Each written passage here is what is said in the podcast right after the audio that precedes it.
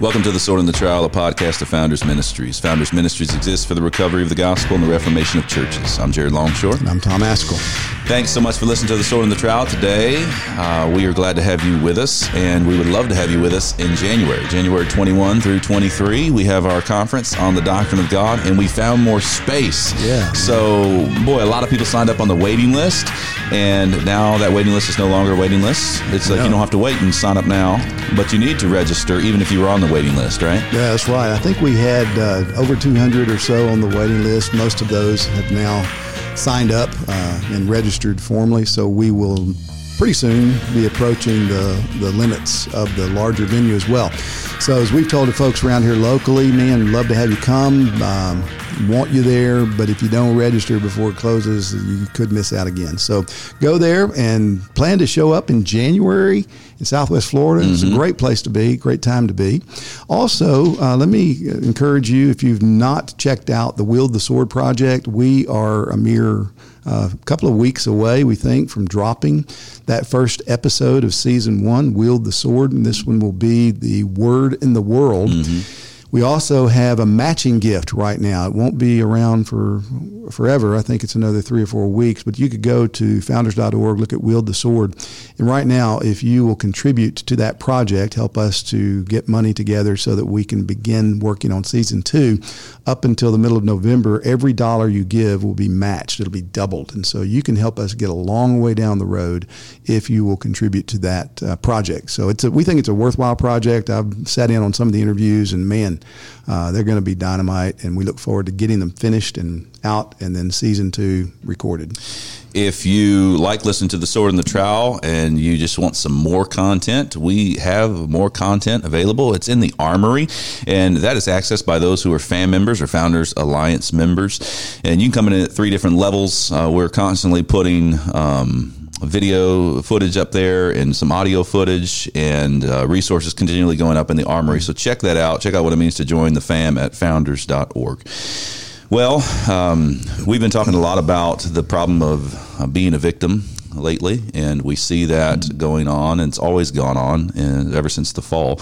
And in pastoral ministry, we experience that a lot. Mm-hmm. Just being human, being men, we experience that a lot in our own. We don't need to have any kind of relationships to know what it's like to be a victim. We've all mm-hmm. done that before. But uh, certainly in the year 2020, when we look at what's going on in society, we see how victimization, we see systemic victimization. That's what we see. Absolutely, and Yes. it began in the Garden of Eden. You know, I mean, God.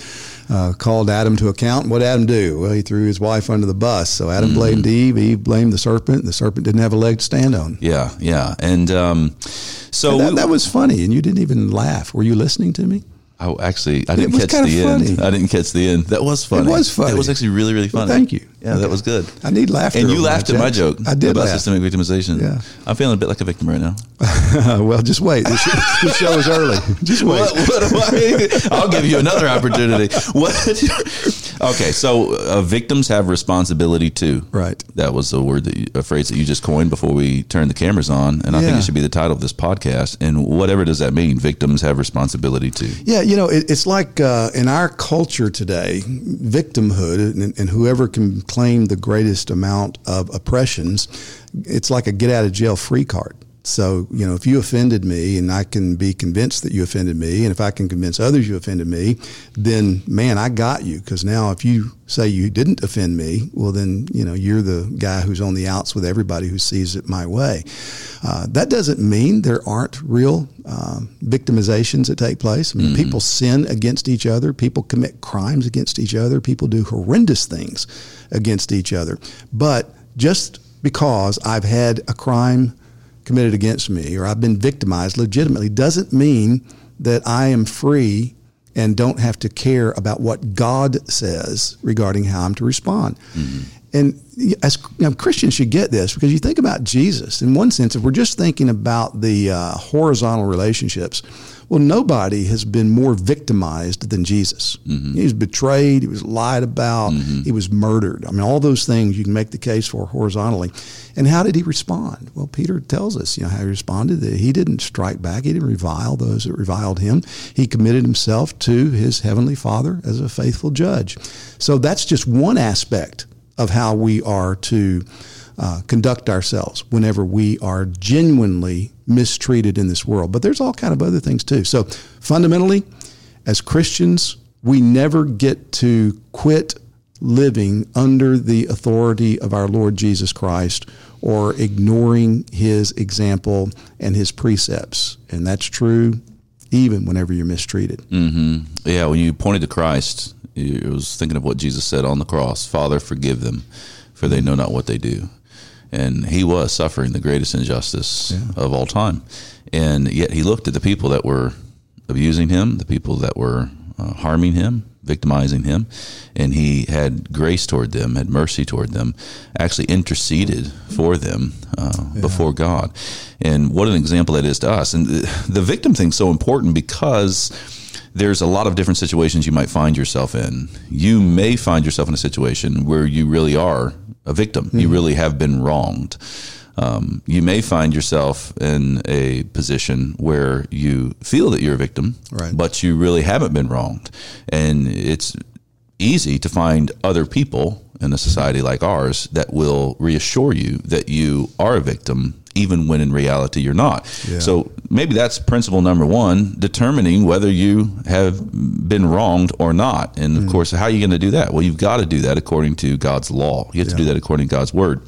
That's why we like publishing books like The Law and the Gospel. This is by Ernie Reisinger. If you haven't got that book, then we encourage you to get that book because you're going to have to look to God's law and say, okay, have I been wronged here?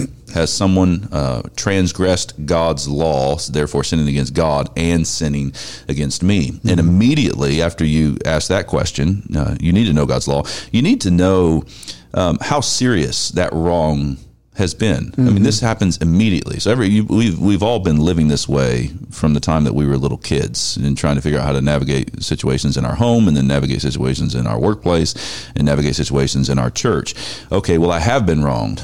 We all know the problem of uh, somebody rendering to us a light offense and us treating it as if it was the most grievous thing that has ever happened. Mm-hmm. Um, or you can get that backward in the other way. But one of the truths is uh, we need to see that there are sins that are greater than others. Mm-hmm. Jesus himself talks about this. The one who handed me over to you is uh, guilty of the greater sin.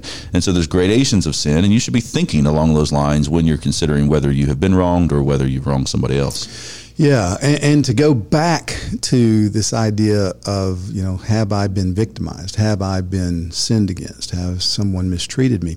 Uh, when a person feels that way, I mean, we, we get our feelings hurt.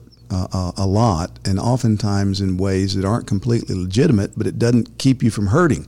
So I might think that uh, uh, someone has mistreated me by neglecting me or breaking their word to me or intentionally doing something that, that ruined my plans or my life in some way.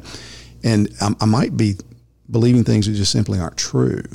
And then in, in other, way, other ways, you can hold people to standards that are not God's mm-hmm. standards and expectations. You know, well, if you loved me, you would do this, or how could you do that? You must hate me.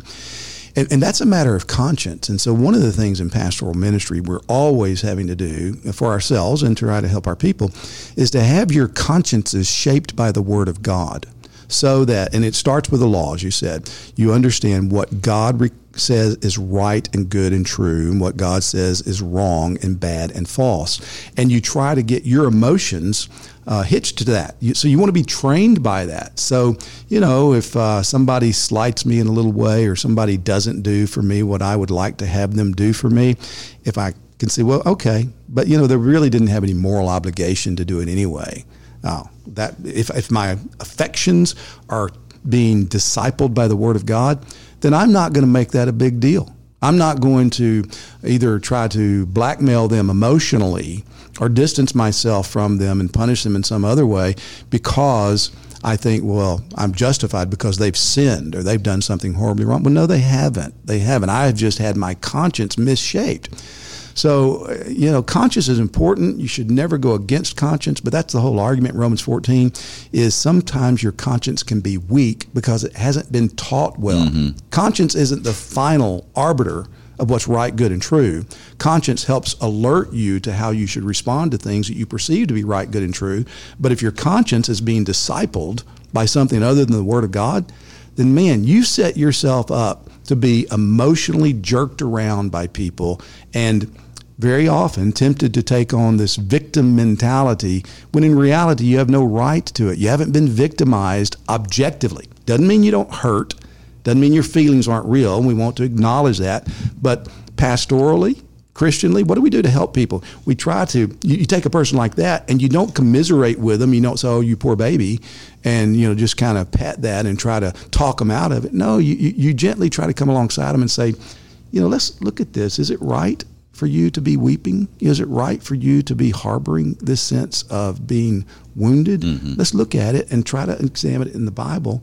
And if you can do that, man, you're setting them free. You're discipling them you're getting them to on a pathway of greater emotional spiritual health. Yeah, sins of omission and sins of commission come into play here because while th- there's probably a way to try to Christianize some of the hyper victimization nonsense that we see out in the world, and then people say, well, you know, here's here's how it kind of makes its way into um, the Christian practice is we think, well, doesn't the Bible say that um, you're to love people? You know mm-hmm. and so you have a you have a positive command if you will like a sin that you're a, a command of something you are supposed to do mm-hmm. And well, there's not a single day of the week that uh, we do that perfectly. So we fall short of that. We omit certain things that we could do. And if you start to think of that with yourself at the center as a victim, you say, well, I mean, doesn't this person, aren't, aren't they supposed to love me? I don't feel very loved. I mean, mm-hmm. I don't, they haven't even talked to me. They haven't called me. They haven't uh, direct messaged me on Twitter and said anything to me that would signal to me that they're loving me. Or um, you get this in guys that get sideways in their marriages. Well, aren't I supposed to be respected? you know, I don't think that there was enough respect in the way that I was approached. I don't think people respected me because, you know, they had this conversation and I wasn't there or whatever it might be. Well, you need to, one of the things is look at the sins of commission and ask yourself, you know, did the person murder you? Like, did the person slander you? Did the person disrespect you? And that can at least give you some bearings for your emotional mm-hmm. life. Okay. Um, no, the person didn't like my Facebook or my Instagram post. Okay, but um, okay, yes, which is, which the thing. Yes, your brother fell short because your sister fell short because she didn't like your Instagram post, and she's had a she's had a tendency of liking your Instagram post, and you're just confused why she wouldn't like this Instagram post. Um, okay, well, she hasn't done any, she hasn't committed any crime against you or any sin against you. Um, but then look at those sins of omission, and you've got to say, okay, now let me think biblically about those. What what actually is required of this person? Does mm-hmm. does love your neighbor? Um, necessitate that you do the things that you're expecting of this person, or as your standard um, too high. And you have to take other doctrines into account. You have to understand the Scripture, what God's revealed about God, what He's revealed about man, mm-hmm. what He's revealed about human limitations. You have to have the wisdom to look at the person involved, it be, it be a husband or a wife or children or parents, and say what's going on in this person's life right now. You need to have some some sense, and some of that just comes from not putting yourself at the very center of your life, which yeah. is as long as you're there, well, you have you have an inflated view of yourself, and so you're expecting all of this stuff to come from you. You're expecting these people to provide for you, but only God can provide for you. Mm-hmm. And you, so you get uh, it's it's it is sticky because you can get sideways like that and you could be looking at a bunch of biblical texts. So I'm just expecting them to do what God has said to do. yeah. Yeah. There's so many biblical doctrines that are uh, beneath the surface here. And so it's why it's so vitally important that, that we be well grounded in scripture, why it's so important to be in a church, to be in covenanted relationships with other believers in a church where the Bible is being systematically, expositionally taught so that you don't get to skip over any portions mm-hmm. of scripture. But, you know, I think of Jesus. You know, there there were times people were clamoring for Jesus, and he said, "No, we're going to go to the next town." He disappointed them. He disappointed them. Now, did he sin? No, he didn't sin. Were they really disappointed? Yeah, they were really disappointed. But the problem was not with Jesus. The problem was with how they held their expectations of him. And we've got to guard against that as well. Fundamentally to this is God, you know, the, the, the sovereignty of God. Uh, if we really believe what the Bible says about God's sovereign rule of the world and our lives in it, then not a sparrow falls to the ground apart from the will of our Father in heaven, as Jesus said. Even our hairs on our head are numbered. There's not one thing that can happen in this world that is out from under God's sovereign control, which means that providentially He's ordering our steps. If we're thinking like this, And our siblings take us and threaten to murder us, but decide instead just to sell us into slavery. And so you wind up going into slavery and spending all of your adult life as uh, one who's lived in slavery and been imprisoned and, and then been afforded some opportunities in the greatest empire in the world. When your brothers show up at your doorstep, you don't murder them. Mm-hmm. You think, yeah, man, you meant this for evil. God meant it for good, which is exactly what Joseph did, what he said in Genesis 50 20. So if you're thinking right about God, you're not going to go very far down that victimization road because if you do, then you're going to have to forget God. Because if you remember God, you can even look at something as horrific as being sold into slavery and say, okay, you guys did it, you're wrong, it was sinful, it was criminal, but God did it and it was right. for my good and for his glory. Right. So there's a great danger in thinking that you're a victim when you're really you have not been victimized. And there's a danger also in actually having been wronged, mm-hmm. but then giving into the victimization mindset, not dealing with it correctly.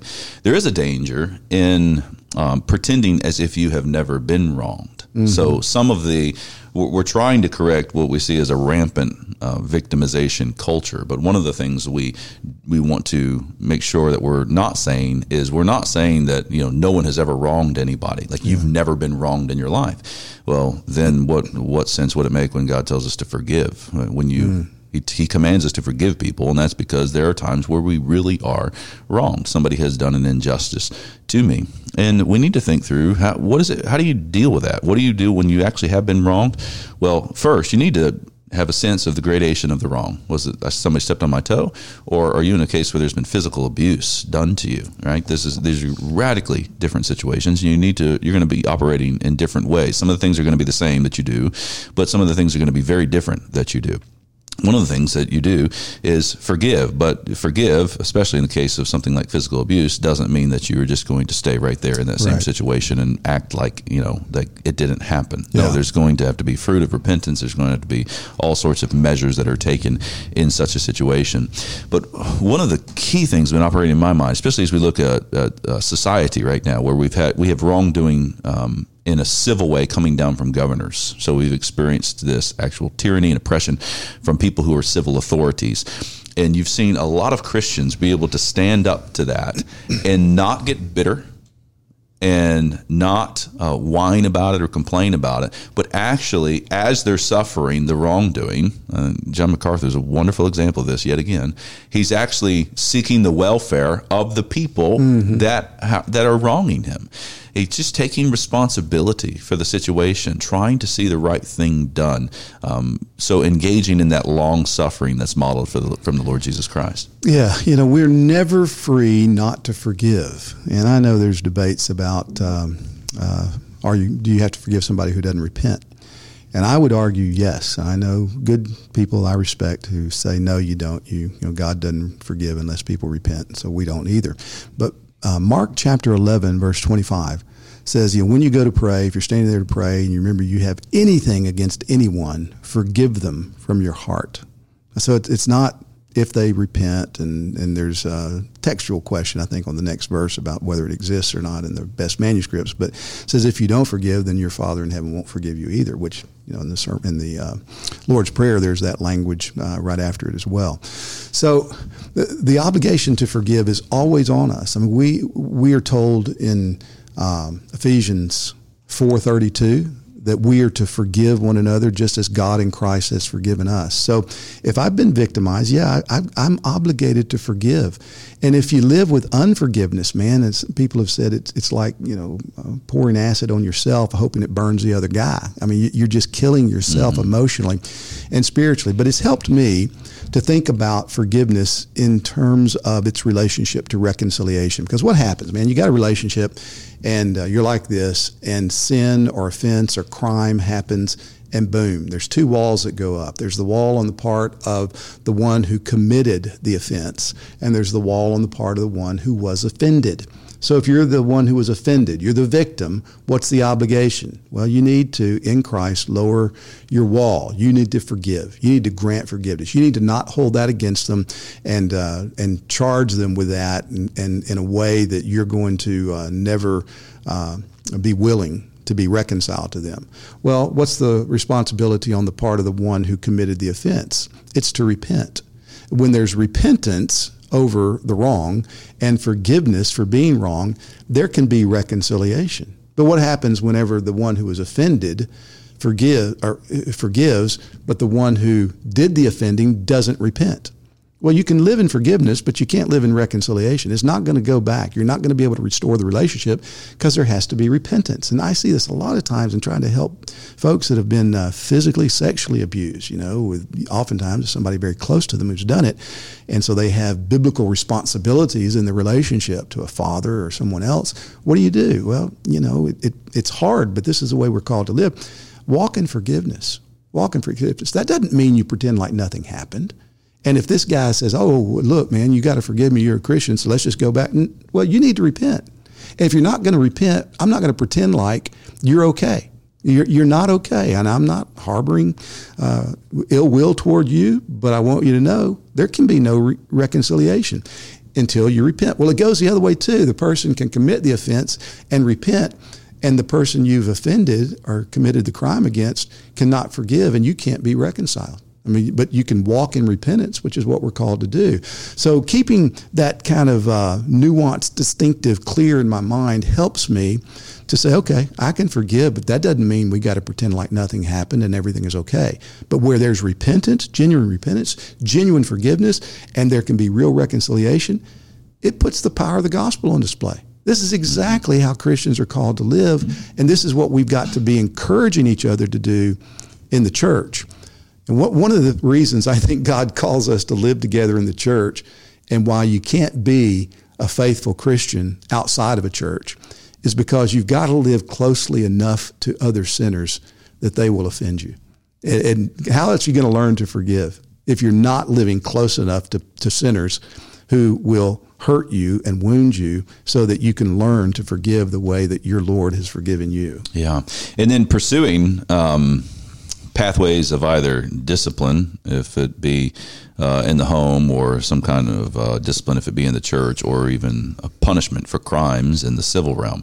Pursuing any of those things, if it warrants that kind of rod or um, excommunication or um, the sword you can do those things while walking in forgiveness. Mm-hmm. So, in the case of sexual abuse, well, you're going to forgive and you're going to involve civil authorities right. to bring the sword to that situation. And that doesn't have to be done from the Christian's uh, vantage point uh, in bitterness, it doesn't have to be done in. Um, in vengeance, vengeance belongs to the Lord, and in the civil realm, that's going to be executed through the sword. But there's a way to actually pursue those things in forgiveness, and it's it's that's a powerful, powerful thing. So when you say victims have responsibilities too, it's saying, okay, um, I'm not at the very center of my entire life. The Lord Jesus Christ is, and I'm out here working for the Lord. I'm serving the Lord, and in the midst of doing that in a fallen world, am I have I been wronged by a particular brother, by a sister, by somebody random? Yeah. Well, I can walk in forgiveness, and I can do what the Lord has said to do in that relationship. I can yeah. pursue whatever it is that would be appropriate in that given situation, but I'm doing it in a way that's trying to make everything better, uh, even out of genuine love toward the person that has wronged me. That's a place that we can go and we can go by the Spirit. And mm-hmm. it's radically different than the victimization. We keep using that word. One of the things that's, I think, Im- embedded in that word is this idea of me at the center, absolute shock and dismay that I have been wronged, and a resolve to hold on to it in such a way that it's never it's never going to go away. It's always going to kind of be with me. It's always going to control my life. Yeah, and, and some of this is learning to have our emotions trained biblically. You know, Paul says to the Corinthians that he was joyful, uh, sorrowful, sorrowful, but always rejoicing. Yeah, there it is, sorrowful but always re- rejoicing. And we usually think of those things as you know either or. You can be sorrowful, you can be rejoicing. He says, "No, I'm sorrowful, always rejoicing."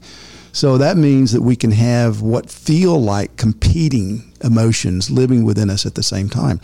So when somebody uh, victimizes you, and again, I, I, just keep coming back to physical abuse, sexual abuse that you know we've seen so much of. Uh, you can think, oh, I'm supposed to forgive, so that means I can't be angry. No, you ought to be angry. There's a righteous anger. You ought to hate that, and it's it's right. It's not just okay. It's right to feel wounded. It's right to grieve. It's right to have a, a, a proper kind of indignation that is uh, according to the word. I mean, Jesus got angry and didn't ever sin. And we're commanded in Ephesians 4 to be angry and not sin. I'm not sure I've ever done it, but I, it's got to be possible because it's there. So uh, don't hear us saying that, man, you know, somebody's really abused you badly. Well, you can, you can't feel that. You know, you just got to forgive it. No, that's not what we're talking about. We're talking about the kind of forgiveness that the Bible teaches that lived in our Lord when He walked in forgiveness. Nevertheless, calling sin sin, calling out people who promoted horrific actions against folks for doing so, and uh, ex- experiencing genuine anger. So, uh, so much of this again is coming back to what does the word say? How does the word train us? How do we see the Lord Jesus dealing with these types of realities in his own incarnate life here on earth when he was mistreated, when he was lied about, when he was crucified in fulfillment of God's will. Think rightly about God, think rightly about yourself.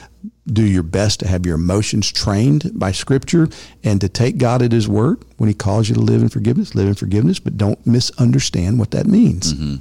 Especially in the church, um, Christian relationships we should beware of trying to pursue reconciliation without God. I think this is a real deal, man. There's, if you can do everything that you did in your reconciliation without God, then you're not doing it right. Right. And we kind of operate in this way. I remember just noticing this pattern years ago and seeing it and trying to make sure we avoid it in counseling and in uh, navigating relationships. It's where you know person A wrongs person B, and um, person B brings it to person A. Person A expresses sorrow. I'm sorry, and then we kind of take that sorrow as payment. So it's like that sorrow. I, have been wronged, and your sorrow is payment for the wrong. And because you're sorry enough, uh, it's clear in your expressions, and it's clear maybe even in your restitution uh, that you're sorry enough. Well, now, now that I'm whole again, and your sorrow has filled the gaps, we're good. Everything's good. Well, the problem is you can do all that without the blood of the cross. Mm-hmm. You can do all of that without a God in heaven. It's just, you know, it's I take whatever I take from you. I, have used this illustration, always makes people laugh in their counseling. I said, there's been a wrongdoing here. I mean, look, if I smack Tom in the face, the only way we're going to be right is if Tom smacks me in the face at the exact same speed, at the exact same level, and it, has got to all be identical. And if it's not, well, then things aren't even. Things aren't equal. We're, we're, we're not right. And you, it, it helps people see the foolishness of trying to get perfect justice mm-hmm. in a mm-hmm. fallen world. Right. It doesn't happen in personal relationships. Doesn't happen in the church. Doesn't happen in the in the civil world when you're before the judge. I mean, how oh, you, we are supposed to pursue it. So I'm not saying we're not mm-hmm. supposed to pursue it. If you uh, kill somebody in cold blood, well, your life is to be taken right? But we're not going to pretend that that, life for life is identical in every way and somehow is a perfect uh, justice. It's not. The damage is far more, but you're you're you're attempting to get it. So in your relationships, what you have to do when you're when you're victimized, the power is in seeing that vengeance belongs to the Lord, yeah. and, and it's vengeance isn't even a bad thing. It's just something that God does and that we don't do. And I'm entrusting all of that. I can say, if this person's a Christian, well, then Jesus died for that sin. He's already paid for that sin. It's paid perfectly by the blood of Christ. I'm not going to exact. I don't have to exact um, punishment from that. Jesus has already suffered it. Or the person's going to suffer for that sin in hell. But either way, God is going to make sure that the scales mm-hmm. are balanced perfectly. I have to entrust myself to God, and it gives me this confidence, this ability to know that yes, God mm-hmm. God has made this right. Now, should that person express sorrow? Absolutely, sorrow is a part of that person's repentance, and there there's there's a powerful healing process that goes when somebody acknowledges what he or she has mm-hmm. done. But the other person doesn't have to be sitting around waiting for that to experience that healing and, and to kind of come out of this this victimization closet that we can put ourselves in. Yeah, yeah, and, and that raises another important point that you uh, uh, laid the groundwork for earlier, is the danger of uh, thinking in terms of moral equivalency about sins or offenses. And man, this happens far too often, even with uh, some good training that's available about here's how you work for reconciliation among believers whenever there's been sin or there's been division or whatever. It's look, we're all sinners, and so we know that whatever you did, you had some sin on your part, and whatever you did or happened to you, you had sin on your part. So uh, here you got George, and uh, you know he has slashed the tires on Rob's car. And so Rob screamed at George for doing that. So you get them together. So okay, well, you know, Rob, you shouldn't have screamed, or you know, you know that's sinful, and George, you shouldn't have slashed the tires. You know that's sinful. So confess your sin, confess your sin, forgive, forgive. Okay, Kumbaya. Yeah, now we're all good. No, you're not all good. You got four slashed tires. You know. so I mean, that's that is a higher crime. That's they're not morally equivalent. And man, pastors need to get this. We and how do you get it? Law and gospel. You start thinking rightly about the law. There are weightier matters of the law, Jesus said. And so if there's a, a, a crime or an offense that has been committed that has left a person wounded, and so now I got four flat tires and can't go to work and this got all kinds of implications. Well, this guy needs to own that. He needs to make that right. Mm-hmm. Did you scream at him? Yeah, okay, you shouldn't have screamed at him but those are not the same thing. Right. And they're not equivalent morally. And I, one of the things that has come out over the last eight or nine months of COVID and the nonsense going on in our streets and theologians trying to talk about it and seminaries pumping out information about it is it's a commentary on how poor our moral reasoning is on so many of these uh, issues because we that moral equivalency. Man, it just seems like to be the trump card. And they put it on the table. Everybody sin. So everybody say you're sorry. Everybody say you forgive, and we go forward. No, we don't. Yeah, and if you if you live that way, if you if you're in your heart, you're the guy that slashed the tires, right? And you're walking around, and you got people affirming that you know, well, I did something wrong. He did something wrong. Mm-hmm I mean, you are living at odds with the very world that exists. You're right. living at odds with a God who That's is, right. and then you're not even functioning in the world um, according to justice. And you're, you're you're allowing somebody, if you're in pastoral ministry, you're allowing that person to be bent, to be crooked mm-hmm. in the mm-hmm. way that he lives. It's not you're not serving him. It's not going to be good for him. And so, one of the things you're aiming at first and foremost is you know we are created body and soul. So you want the soul, the mind, the heart of this individual to be assessing the situation appropriately. Mm-hmm. So just say it first of all, and just say you need to see that these things are not equal. Right. I mean, this guy, sir, okay, he shouldn't have yelled at you, but what you did was grievous. Mm-hmm. What you did was ten times or more worse than what uh, what has happened to you, and you need to make sure you see it. Do you right. see it in those terms and have the person assess it? Okay, yep. Here's God's word. Here's my actions. Oh wow, what, what happened to me? This, mm-hmm. this sin in the flesh is is serious. Mm-hmm. It means it's going to take more effort to put it to death. It means it's gonna it's going to require uh, more restitution mm-hmm. and how to make this right and then and then walk that out in very practical ways with them. So yeah that's a huge part and that's uh, even assessing if you were on the other end. So if the person that had the tire slashed is um, you know what, what, what, you can see or you can already see how people are going to twist this and mess this up.